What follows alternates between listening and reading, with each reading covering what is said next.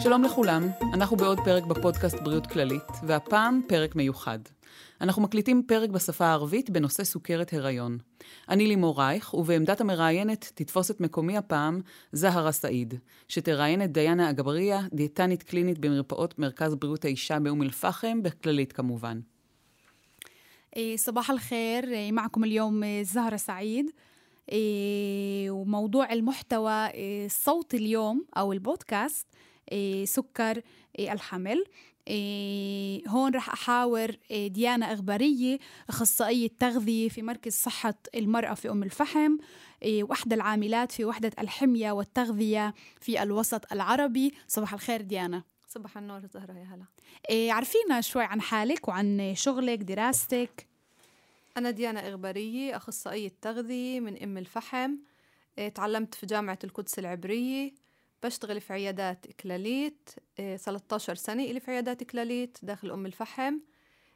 أنا جزء من طاقم مهني أخصائيات تغذية في كلاليت اللي إحنا بنكون بنقدم خدمات متعددة المجالات في مجال التغذية.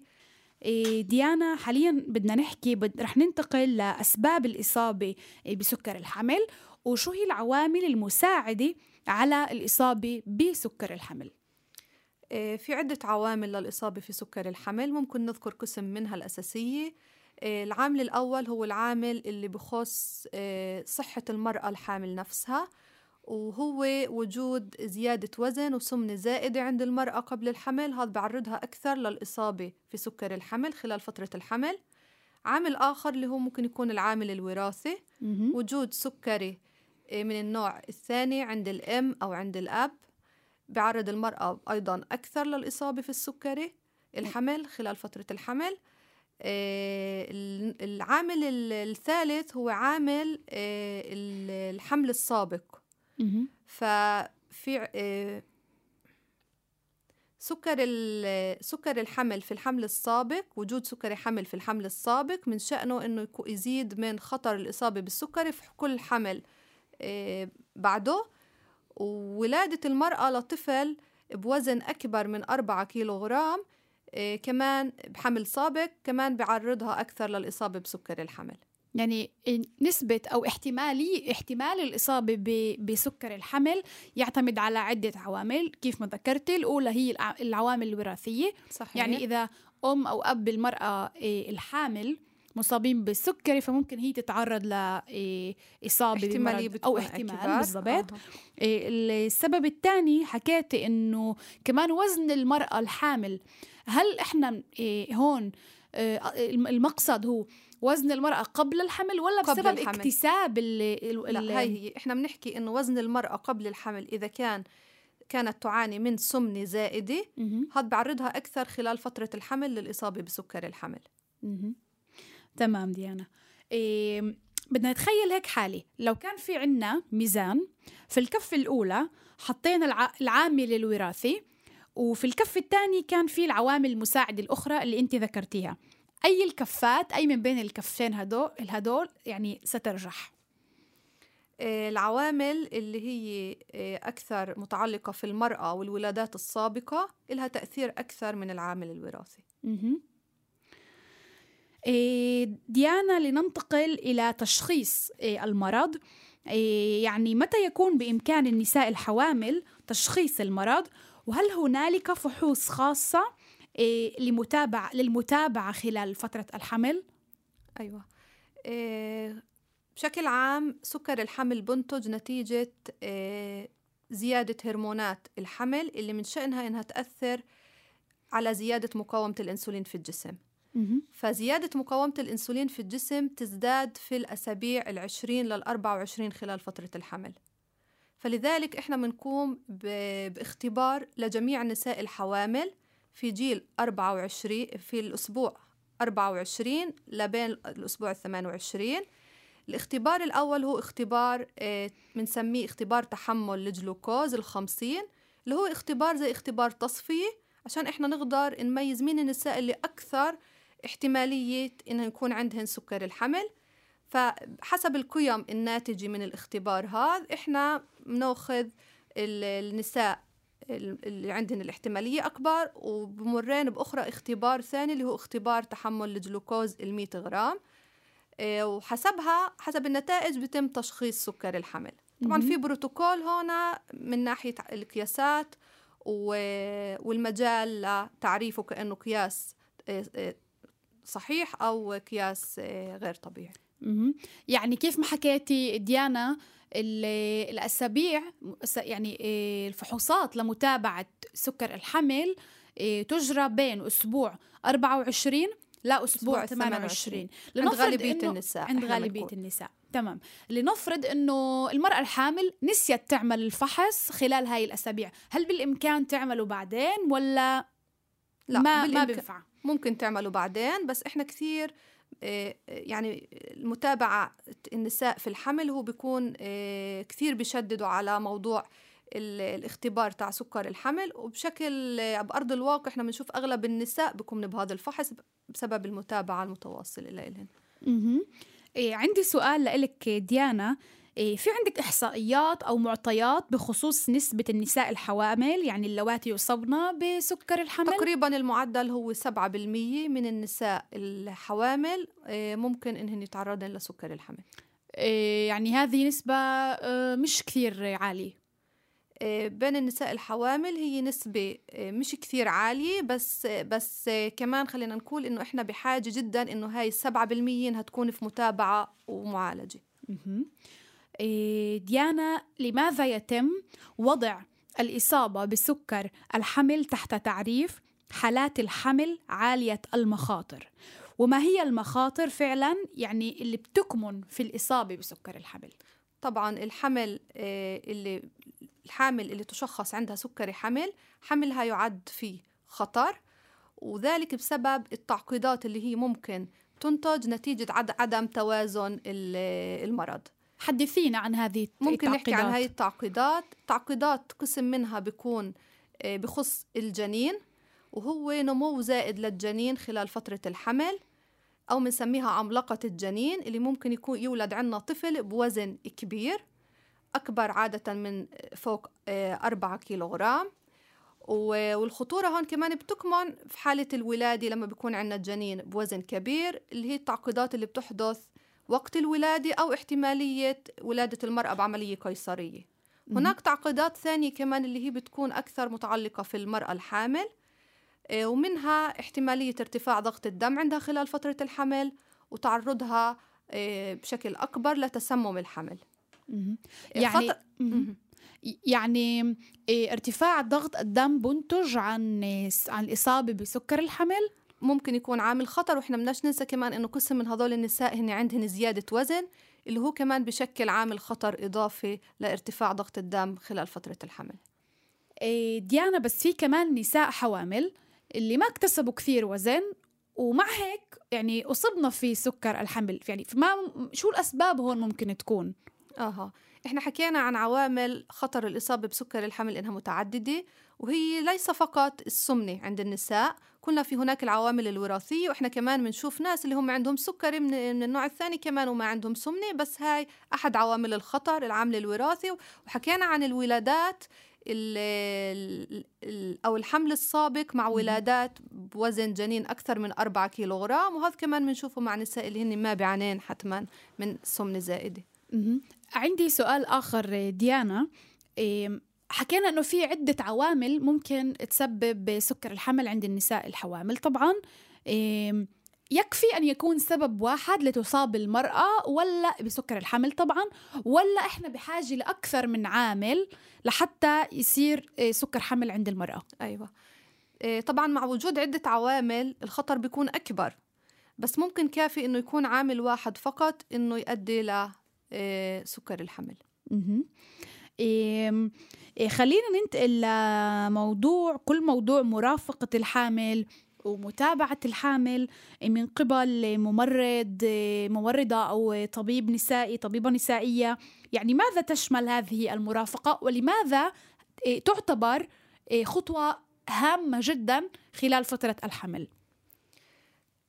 مع بداية تشخيص المرأة الحامل في سكر الحمل بتكون متابعتها طاقم متعدد مهني.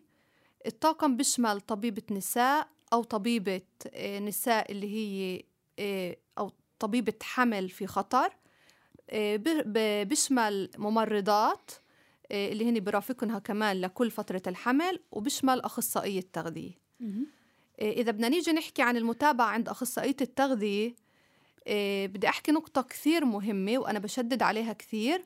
هو آه، أهمية وصول المرأة بأسرع وقت للاستشارة عند أخصائية التغذية بعد تشخيصها بسكر الحمل. يعني العامل الزمني بتحكي كثير مهم. جدا هام. إحنا من يعني بنحكي عن أيام يعني إحنا بنفضل يو يومين أقصى حد ثلاث أيام تكون آه، المرأة اللي شخص عندها سكري حمل تتوجه لأخصائية التغذية في العيادة المناسبة. طبعا الهدف من هذا الإشي هو وصول المرأة لتوازن سكري الحمل بأسرع وق- وقت زمني ولتفادي التعقيدات اللي حكينا عنها سابقا. التعقيدات اللي هي بتخص عدم توازن سكر الحمل. في المتابعة عند أخصائية التغذية إحنا بنتابع النساء من بداية تشخيصهن لحتى نهاية آه، حملهن. آه، المرافقة آه، في اللقاءات أو وتيرة اللقاءات تعال نقول إحنا بنحددها حسب حسب وضع ال- المرأة حسب توازنها حسب آه، تجاوبها معنا في العلاج وضروري جدا كمان استكمال العلاج بعد الولادة. تمام ديانا. إيه وهيك للمستمعات الحوامل وغير الحوامل أيضا إيه بيكون إيه تلخيص لمرافقة الحامل اللي هو يشمل طبيب ممرضة وأخصائية تغذية اللي طبعا كلياتهم بيشتغلوا إيه في تعاون إيه من خلال تعاون إيه إيه إيه مشترك. إيه بدنا ننتقل حاليا للقسم الأكثر إيجابي من المو... من ال... من الموضوع. إيه... طرق العلاج.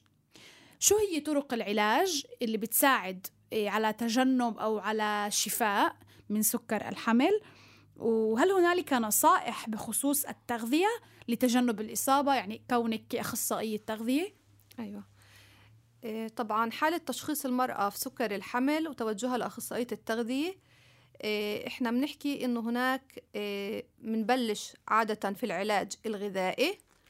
وبشكل عام إيه، حسب المركز أو البروتوكول المبني في المركز اللي بيعالج المرأة بس عند الأغلب بيكون متابعة أسبوع أو أسبوعين للمرأة إيه، عن طريق نظام أكل اللي بتلائم لها إياه أخصائية التغذية ومراقبة قياساتها السكر اليومية وبعدها هي بت بت بتكون بلقاء مع الطبيب ال- ال- المتابع لإلها أو المعالج. إيه كمان ديانا إيه عندي سؤال. حكينا إنه المرأة الحامل إيه أو المرأة اللي شخصت إيه في عندها إصابة بسكر الحمل. طبعا هي أجرت الفحوصات بين أسبوع 24 لأسبوع 28 و- وفعلا كان في عندها سكر حمل. يعني بدنا نحكي شوي عن كيفية متابعة نسبة السكر. هل هي لازم تعمل الفحص بعد أسبوع أسبوعين ولا كيف كيف الأمور بتصير؟ إيه، بحالة تشخيصها هي بتتوجه للممرضة المتابعة لإلها. إيه، وبتعطيها إرشاد لإنها إيه، تبدأ إيه، تقوم بقياسات سكر ذاتية يومية اللي بتقوم فيها. الحامل آه هي. بتاخذ إرشاد من المركز وطبعا في هون بروتوكول يعني تعال نقول مبني حول وتيرة القياسات ترددها من مركز لمركز الإشي بيختلف بس على الغالب هي بتكون قياسات قبل الو- الوجبات وفي الصوم وبعد الوجبات. إيه، ديانا بدنا ننتقل لانتهاء فترة الحمل أو إلى اليوم يعني ما بعد الولادة. إيه، شو الاحتمال بأنه الأم تصاب أيضا بأنواع أخرى من السكري أو حتى الطفل؟ يعني ما هي ما هو الاحتمال بأنه الطفل اللي انولد أيضا يصاب بسكر الحمل إذا كانت الأم في فترة الحمل مصابة بسكر الحمل؟ طبعا بعد الولادة مباشرة وبعد عودة ال- الهرمونات الحمل لمعدلها الطبيعي إيه، عند غالبية النساء بترجع قيم السكر لحالتها الطبيعية. ولكن بتظل هاي النساء معرضة أكثر لخطر خطر الإصابة بالسكري في المستقبل. ست لسبع أضعاف من أي مرأة لم تكن مصابة أو لم يشخص لديها سكر الحمل. نسبة عالية. نسبة عالية جدا. ف... فالمخاطر الأخرى اللي هي ممكن تشكل على الجنين هو آه، احتمالية معاناة الطفل في المستقبل من السمنة. أيضا. أيضا. ومن آه، الإصابة بالسكري بالنوع الثاني لأن قلنا كمان إنه له علاقة بالعوامل الوراثية. مهم. ف... وبالذات بحالة عدم توازن السكر خلال فترة الحمل بتكون هاي التعقيدات أكبر. فلذلك إحنا بنكون متابعة كل النساء اللي بشخصن بسكر الحمل بعد الولادة بتمر هاي النساء باختبار آه، تحمل جلوكوز ال 75 غرام في الأسبوع 6 ل 12 ما بعد الولادة وذلك للتأكد إنه قيم السكر رجعت لحالتها الطبيعية. وك... وكمان في عنا هون أيضا آه، عودة للفحوصات كل مدة زمنية معينة لمراقبتها للمدى البعيد. وبحالة طبعا قسم من النساء ممكن يشخص في السكري إنها تكمل مع السكري بعد الولادة أو مرحلة بنسميها مرحلة ما قبل السكري وهون بتكون مراقبتها بفترات زمنية أقرب مهم. المتابعة عند أخصائية التغذية بعد الولادة كمان هذا أمر ضروري وإحنا نشتغل على إنه تستكمل كل مرأة المتابعة تاعتها ما بعد الحمل. والهدف منه هو حماية هاي النساء بالإصابة من السكري في المستقبل عن طريق تبني نمط حياة صحي. مساعدة النساء اللي بيعانين من زيادة وزن أو سمنة إنهن يرجعن لوزنهن الطبيعي لأنه هذا كمان بقلل خطر الإصابة بالسكري في المستقبل. تشجيعهن على الرياضة على الرياضة وممارسة الرياضة كجزء من نمط حياة صحي. وتشجيعهن على الرضاعة كمان اللي هي أثبتت كمان علميا إنها بتساعد على تقليل خطر الإصابة في السكري في المستقبل. يعني ديانا إيه، كل النساء اللي عمالين يسمعونا حاليا إيه، لازم نحكي لهم كمان مرة إنه حتى بعد الولادة أنت بحاجة لمتابعة أخصائية التغذية للتأكد من سلامتك ومن سلامة ابنك مستقبلا إيه، حتى لو كانت نسبة السكر في الدم معتدلة.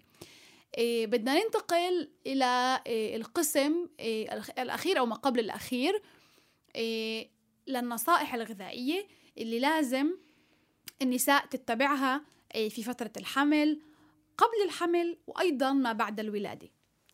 طبعا بدي أنوه عن نقطة مهمة جدا إنه التوصيات الغذائية اللي إحنا بنعطيها والبرنامج الغذائي اللي إحنا بنعطيه لكل مرأة إيه، بتعاني من سكر الحمل هو برنامج شخصي وملائمته بتكون ملائمة شخصية حسب وضع المتعالجة إن كان من جانب الوزن إن كان من, جانب احتياجاتها الغذائية الخاصة أو حتى من جانب العلاج الدوائي يعني قسم من النساء ممكن يكون آه، يضطروا ل آه،؟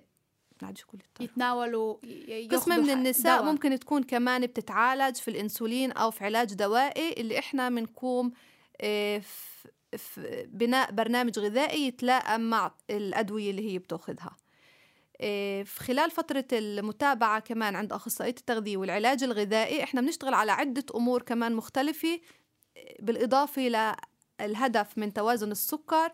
إحنا كمان بنشتغل على إنه المرأة آه، تحصل على جميع احتياجاتها الغذائية خلال فترة الحمل. على إنها على زيادة الوزن بالوتيرة المطلوبة لإلها خلال فترة الحمل. ومش أكثر من المعدل. مش أكثر من المطلوب ولا أقل من المطلوب وعلى تناولها للمكملات الغذائية. فبرجع وبقول إنه بناء بالبرنامج الغذائي هو بر... هو برنامج شخصي. فلذلك مهم جدا لكل مرأة آه، متعالجة إنها تكون متابعة بشكل شخصي عند أخصائية التغذية. يعني مفاد الحديث إنه كل امرأة تختلف عن الأخرى كل حامل يختلف عن الحمل الآخر. حتى لو كانت نفس الامرأة إيه، حامل في أكثر من إيه، أكثر حامل في أك- أكثر من أكثر من مرة أكثر من بطن فكل ف- مرة هي بحاجة للمتابعة عند أخصائية بالضبط. التغذية. هذا إشي كثير مهم. أها بس بالعمو... بالعموم ممكن نقول إنه في توصيات اللي هي عامة إيه اللي هدفها تساعد على توازن السكر في الدم. إيه منها هي إيه الامتناع عن تناول المأكولات الغنية بالسكر البسيط من المشروبات المحلاة والمشروبات الغازية. إيه، بالنسبة للمأكولات اللي فيها سكر بسيط. رح أذكرها منبلش في المشروبات المحلاة. الغنية في السكر والمشروبات الغازية المحلاة آه، الحلويات على جميع أنواعها وأشكالها الكعك البسكوت الشوكولاتة. البوظة ال cornflakes آه، السكر في المشروبات الساخنة فإحنا بنفضل الامتناع عن إضافات سكر في المشروبات الساخنة العسل المربى آه، والحلاوي توصية أخرى إحنا بنشتغل عليها كمان هي تفضيل النشويات المعقدة في البرنامج الغذائي واللي هي واللي هي آه، بتكون الخبز والمخبوزات من القمح الكامل الحبوب الكاملة والبقوليات مثل العدس الفول. ولكن تتم تحديد كميات النشويات في البرنامج الغذائي عند المرأة المتعالج زي ما حكينا حسب الحاجة الشخصية وحسب تناسب مع العلاج الدوائي. آه، توزيع النشويات خلال اليوم هذا أمر ضروري كمان وتناول وجبات صغيرة متعددة. بس بنرجع كمان مرة وبنشدد على نقطة المتابعة بشكل شخصي. إيه صحيح وحسب رأيي إيه هاي فرصة أيضا نتوجه لجميع النساء اللي عمالين يسمعونا إيه بأنه يعتنوا بأنفسهن كثير منيح خلال الحمل وبعد الحمل وقبل الحمل لأنكم أنتوا الحياة. شكرا كتير ديانا. إيه أخصائية تغذية في مركز صحة المرأة أم الفحم وإحدى العاملات في وحدة الحمية والتغذية في الوسط العربي. شكرا كان كنت أنا معاكم زهرة سعيد سعيد يوم سعيد.